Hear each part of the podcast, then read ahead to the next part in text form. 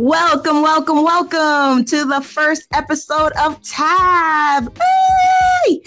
aka The Adventure Begins. My name is Marie. I am your host, and with me is my co host, Ruthie. Hello. All right. So, this podcast, we're just going to dive right into it. So, this podcast is about when you say yes to Jesus and what comes along with it. And this is truly an adventure. No one told me that this adventure called the Christian Walk would have the highs and the lows that I've encountered. And I'm coming to find out that a lot of people go through it, but not too many talk, people talk about it. The church isn't talking about it. We hear about, okay, when you say yes to Jesus, it's the best decision in your life. But what happens when the low hits? What happens when God asks you to do something that you don't expect or He's stretching you? And you're like, wait, God, hold up, hold up, hold up, hold up, hold up, hold up. I didn't ask for this. I didn't sign up for this. You want me to pray for who? I don't even like the person. You want me to give what? How much? You know, I got my rent due, God. Like, really? You want me to do that? So we're gonna delve into that today. Um, and as we go along with the show, we're definitely going to be talking about some taboo subjects that the church does not talk about, and also giving our experiences with having a relationship with Jesus.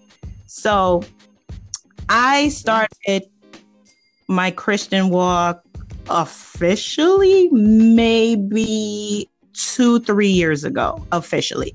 But I was baptized at the age of 16 and I um, was baptized into the Seven Day Advent- Adventist uh, faith. Uh, that didn't last too long because I pretty much was baptized. And when I got baptized, I was left to my own devices. I didn't have anybody to disciple me. I didn't have anyone to tell me, hey, you know, let me take your hand and walk with you. So it was definitely something that was very interesting to me because uh, my cousins, they were seven day Adventists and they talked about how wonderful it was and how great it was to be a part of SDA and all the wonderful things I'd be doing. But what they didn't tell me was, you know, once I got baptized, that I would just be pretty much left alone. And when I got baptized, I think I want to say probably a couple of weeks into it, my cousin, my older cousin, comes to me and tells me, "Oh yeah, by the way, here are the pitfalls. As great as it is to be a Seventh Day Adventist, um, there's some people you need to watch out for. They're not so nice. Like, wait a second, huh? What? What is? What does that mean? Oh, you'll you'll come across it, baby." And that's all she said. So I was like, okay, um, all right.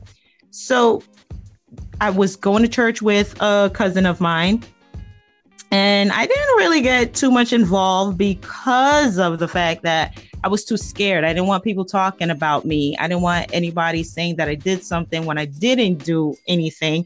And what I was afraid of happened.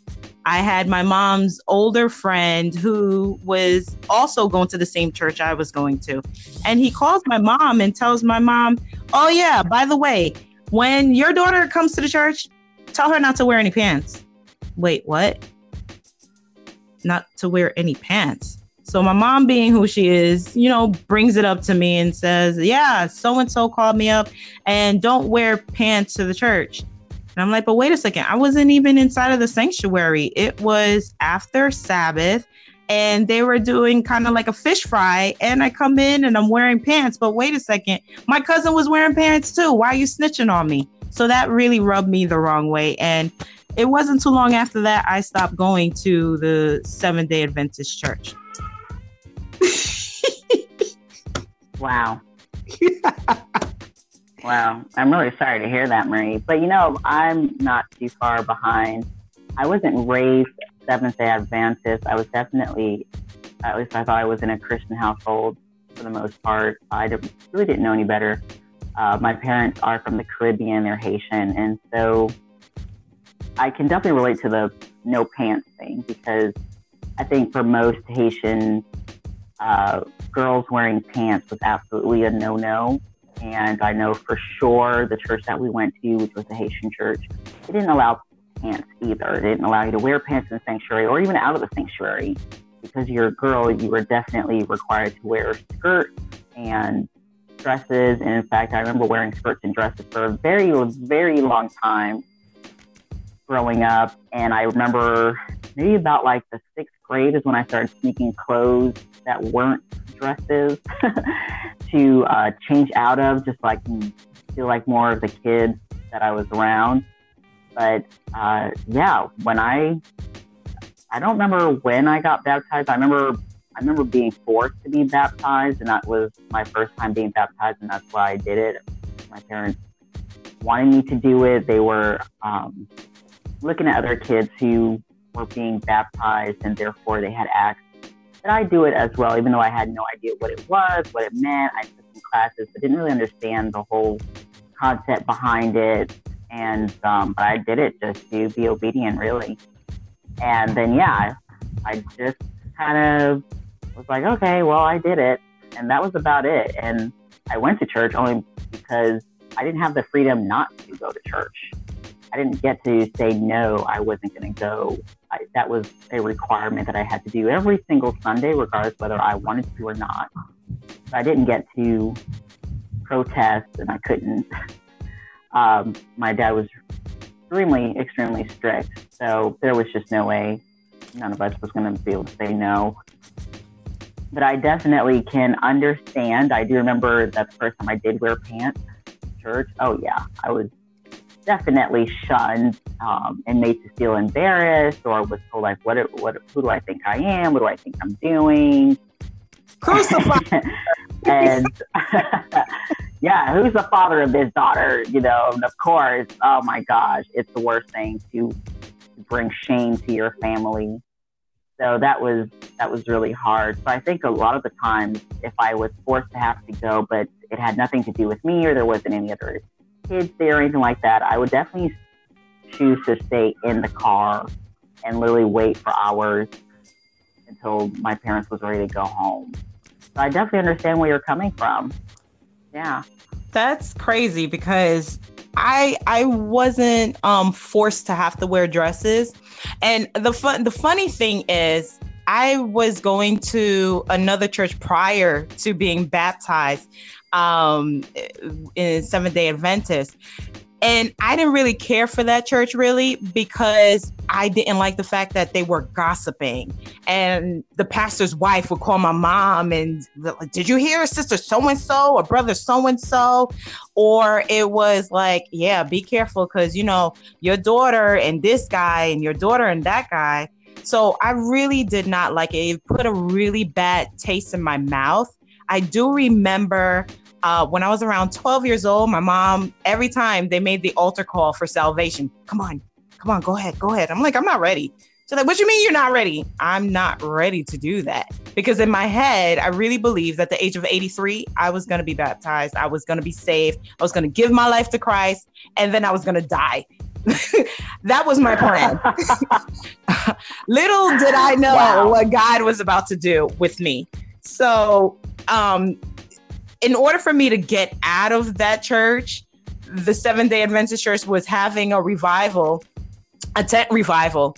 And when they were having that tent revival, I was just like, okay, this preacher's preaching fire and brimstone.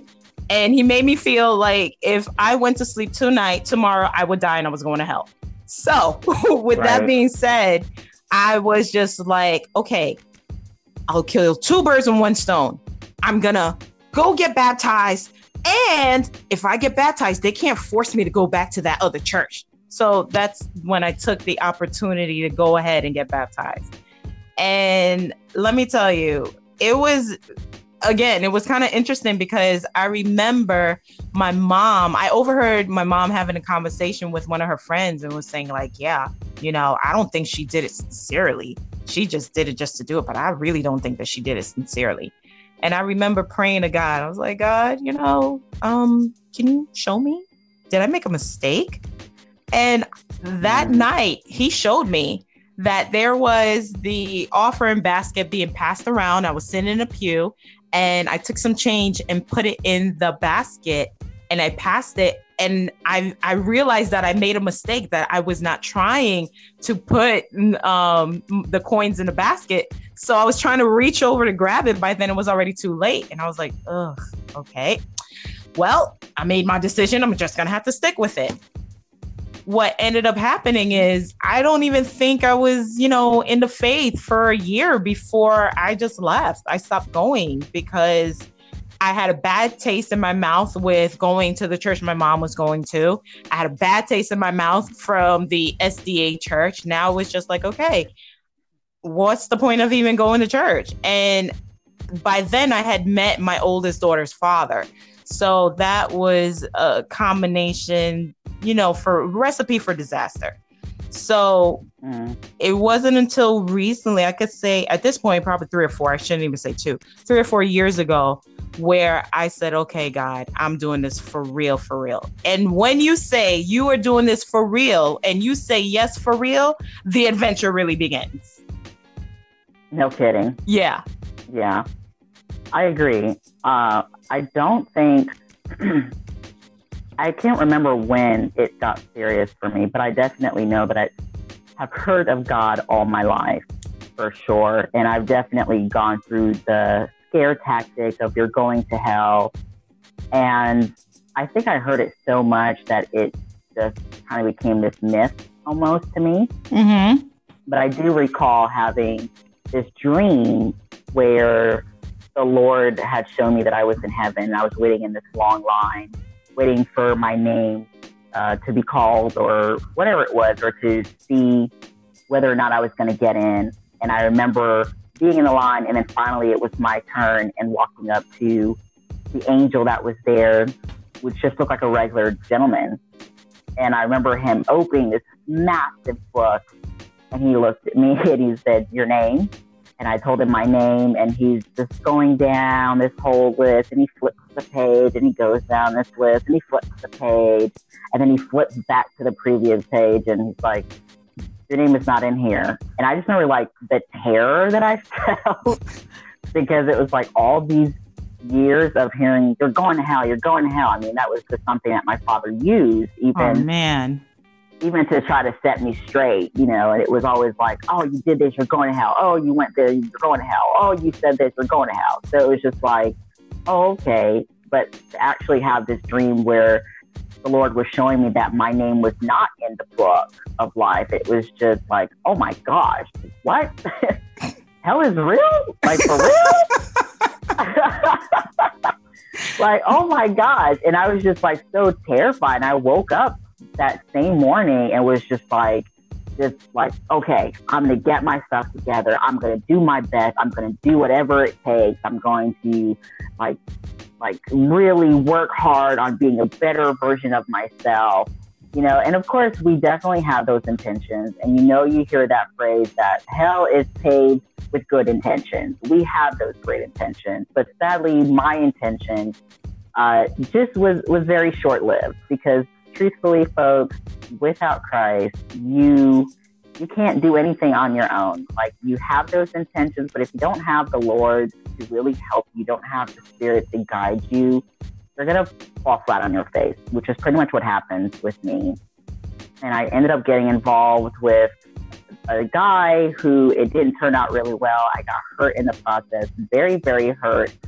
And in that process, though, that's where I first met the Lord, like realistically, face to face, because I was just gone through such a deep depression from from this guy who I allowed to hurt me that I thought that I I liked and I knew I didn't love him, but because I wanted so badly to be in a relationship, I just allowed this relationship to go where it shouldn't have gone, and then I got so hurt. I didn't know how I felt. I felt so um, when I said I didn't know like how to feel, like I didn't know how to feel. I felt a lot of shame. I wanted to feel, of course, like it wasn't my fault, but because of the environment that I was living in, everything was my fault. So I already had that. I already had really low self esteem.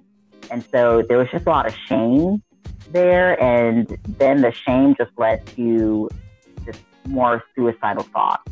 And because I didn't really have those parents that were checking up on me every few minutes or anything like that, it made it really easy to take my life without anybody knowing. Mm. And so I mm. remember closing the door to my room, closing the curtains, and just being in a ball on the floor and literally crying out to God and saying, I've heard about you. I've, I've been in church all my life. I've heard about the things that you've done, but I don't really feel like you're you're here. Like you're just so far away. You're like sitting on this throne up there. Like how would you even know like how to get to me?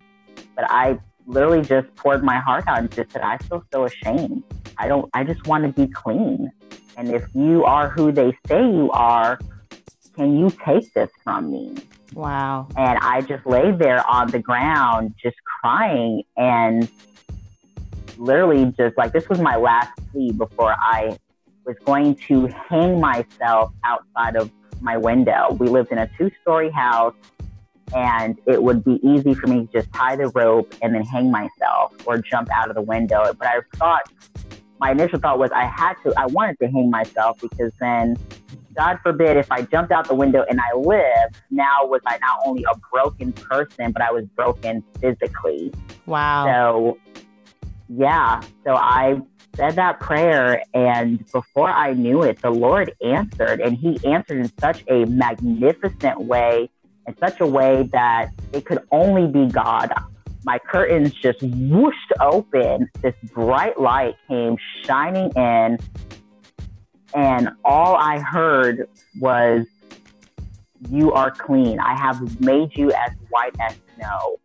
And I just remembered like these arms, like like somebody hugging me, holding me, this this this flood of love, like love that I've never felt before. I've never even like heard the word "I love you" in my life. And at this point, I was the age of 17. I had to have been 17 at this point, and I just I was just like shook. And that was my first encounter with the Lord, and that is where I laid and I vowed from this day on, I will follow you. I will go where you go. I will do what you ask of me. And I feel like that's where I sincerely gave my life to the Lord. Yeah. That's powerful because, you know, you hear about God being easily angered and like, ah, I'm smiting you, ha ha. And where he just has a field day with killing people just, you know, for the fun of it. You look the wrong way. Yeah, I smite you. And, you know, a lot of uh, seasoned Christians, or should I say jaded, because I feel like uh, they've done it for so long that they've become jaded, that they just basically everything's going to lead you to hell. And what I wanted to ask you was when your father kept saying, you know what, you're going to hell for this and you're going to hell for that, did that desensitize you because I would think hearing that all the time, and you're gonna be like, all right, I'm going to hell, whatever. I'm gonna just do me. Right, and it did. After a while, I mean, it there was such fear there, but then after a while, it was like, oh, okay, yeah, sure. Now it became like a rolling of my eyes. Oh, okay, yeah, sure. I remember, you know, hearing this uh, this sermon from the pastor one Sunday about when somebody wrongs you to just say thank you, like to to just turn the other cheek and instead of for being angry, just thank them because they were making you into a better you sort of thing or they or it was shaping you to be somebody greater I don't know. It, it sounds weird when I say it now. like it doesn't really sound like the gospel per se. But then um, is that even practical when, right. when, you think about it? Just to be like, you know, somebody smacks you in the face, you're not going to say thank you. You're going to no, smack them you're back. not exactly. But I remember taking that, and I remember when my when my dad would go on his tangent, and I remember saying, "Okay, thank you," and that just that just made him even more angry you know it was not turning away anger at all it was just bring it on full force even my wow. mom got to the point where she was like if you say that one more time you know, and I was like, oh, oh, that's not being Christian like. And oh my gosh, it was just like, I'm getting the belt. wow. So, yeah. So yeah, it it definitely desensitized me, but I definitely believe that when the Lord had shown me that dream of no, seriously, if your name is not in the book of life, there you're going to be separated from me. You know, and and it wasn't even like he even said that, but because I already had the had heard about this hell, hell, hell, it was almost like just leaving it to the imagination. Like your name right. is not in the book of life. And already I just automatically knew like, oh my gosh, I know where I'm going. This means I'm going to go to hell. Right. You know, and that's why I was like, what? Hell is real? I thought it was just a myth. yeah, but especially if you're using it as a weapon, at some point it just it doesn't mean anything. Right. So yeah, for for me, I didn't hear that growing up. I didn't hear the whole "you're going hell" or anything like that. I didn't get any of that. Um, but for me, I was searching for something.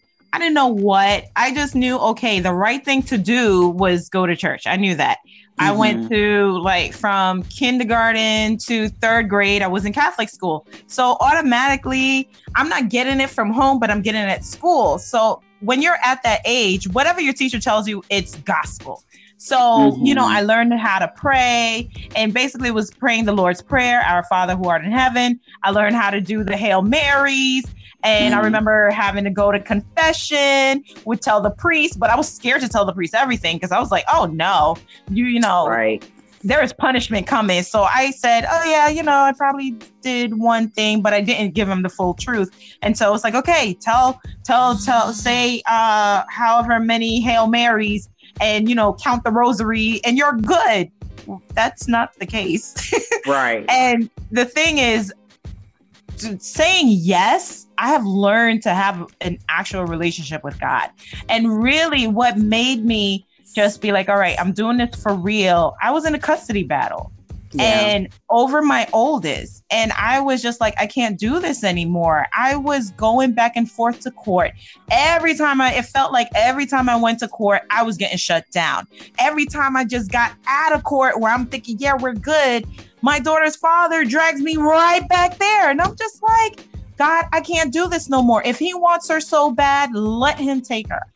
And I remember it was a friend of mine at the time. And I tell you, God will place people along your way to do whatever he needs to do. I remember we were, she was maybe, I don't know, like 29 or whatever the case is. She was around my age group. And so at the time I was like maybe 25 or so, 26 or whatever. Mm-hmm. And so I remember she called me up one weekend and is like, I did it. All right, cool. What did you do? I gave my life to Christ. Oh, really? Yeah, I did it. So that got me thinking, like, okay, you know what? All right, if she could do it, I could do it too. Wow. And I remember her inviting me to ch- to her church. I went all the way in Manhattan. Now, living in Brooklyn and going all the way to Uptown Manhattan, that was over an hour ride to get there and it was on a Sunday, which was even worse because the trains are not running the best over over the weekend. So I finally made it to church service. I got there a little late, but you know, I digress. And when I got there at the end of the service, I was like, okay, I want to make it official. So I went ahead when he, you know, did the altar call. I said, okay, let me do it. Went down there, professed Christ, accepted him as my Lord and Savior. And that's when I really could see, okay, you know what? I'm doing this for real. And God's starting to move in my situation. And where I was just like, I'm ready to give up, you know, I I did it and I just held on to to God and he showed me, okay, you know what? I got you in this. And needless to say, I was fighting for custody. I won full custody you know, um, I was told to go for child support, went for child support. I was awarded $31 a week. I don't know what that was supposed to do, but you know, that's the justice system for you. So yeah, and I got full custody custody of my daughter, and I was like, okay, that that was just the beginning. And right. I remember I was working in EMS, And I remember I had no money. I don't know how I was getting back and forth to court. On I mean, to to work, honestly. And I remember sitting down and praying. I said, God, I have no money for food. Like, I need you to provide food for me because I really don't have any money for food. So, you know, the God that we have, we serve, you know, being the supplier that he he is and saying that, you know what, his children will not be forsaken nor go begging for bread. Yes. So what he did, I normally would not go to certain areas because um, depending on which ambulance you worked on, you were assigned to certain areas. So our first call, we get sent to Kingsbrook Hospital. Now, Kingsbrook Hospital has an EMS room, which means they stock up that room with food. Mm-hmm. On there any other circumstance, I would not be sent to Kingsbrook. But because I prayed that prayer, God was showing me, I got you, girl. I got you. Went to Kingsbrook Hospital and got me my, my, my food. That was breakfast. Then I get sent to another hospital and they have another EMS room. And I got lunch there. And then for dinner, so I got fed three times for the day. And I'm like, wow, God, that was nothing but you. And it was just amazing to see, like, okay, wow, you would really provide for me. And I just said that little prayer. And this is how he was showing that, you know what, I got you. You know, you don't have to worry about certain things where you're concerned about money. Money is nothing for me. I- will feed you, I'll take care of you. And I remember um, uh, uh, another scenario. This is the where the the situation where it's like, God, you want me to do what? Really? So this happened in November. This happened this past November. Yeah, for for Thanksgiving. November of last year. Of last year. Yeah. And that that was one of ma- many things, but this was the one that really I was like, really, God, like you really wanted me to do this. So he had asked me to fast for somebody. And I was just like, okay, I don't want to. And I struggled with that for a little bit because I'm like, why would I fast for this person? Like, you see what the situation is. Why would I fast for this person? And I finally was like, okay, you know what? Fine, I'll fast. So I fasted for, I ended up fasting for that person. But prior to that, you know, the Lord was telling me okay, you know, I need you to go down to Georgia and you're going to go down with this particular person. And I'm like, what? Are you serious right now? And he confirmed his word. I'm like, okay, God, if you want me to go down to Georgia, I ain't got no money. You're going to have to provide. And I tell you, at the last, very last minute, because he's he always on time. Like, yes, still on time.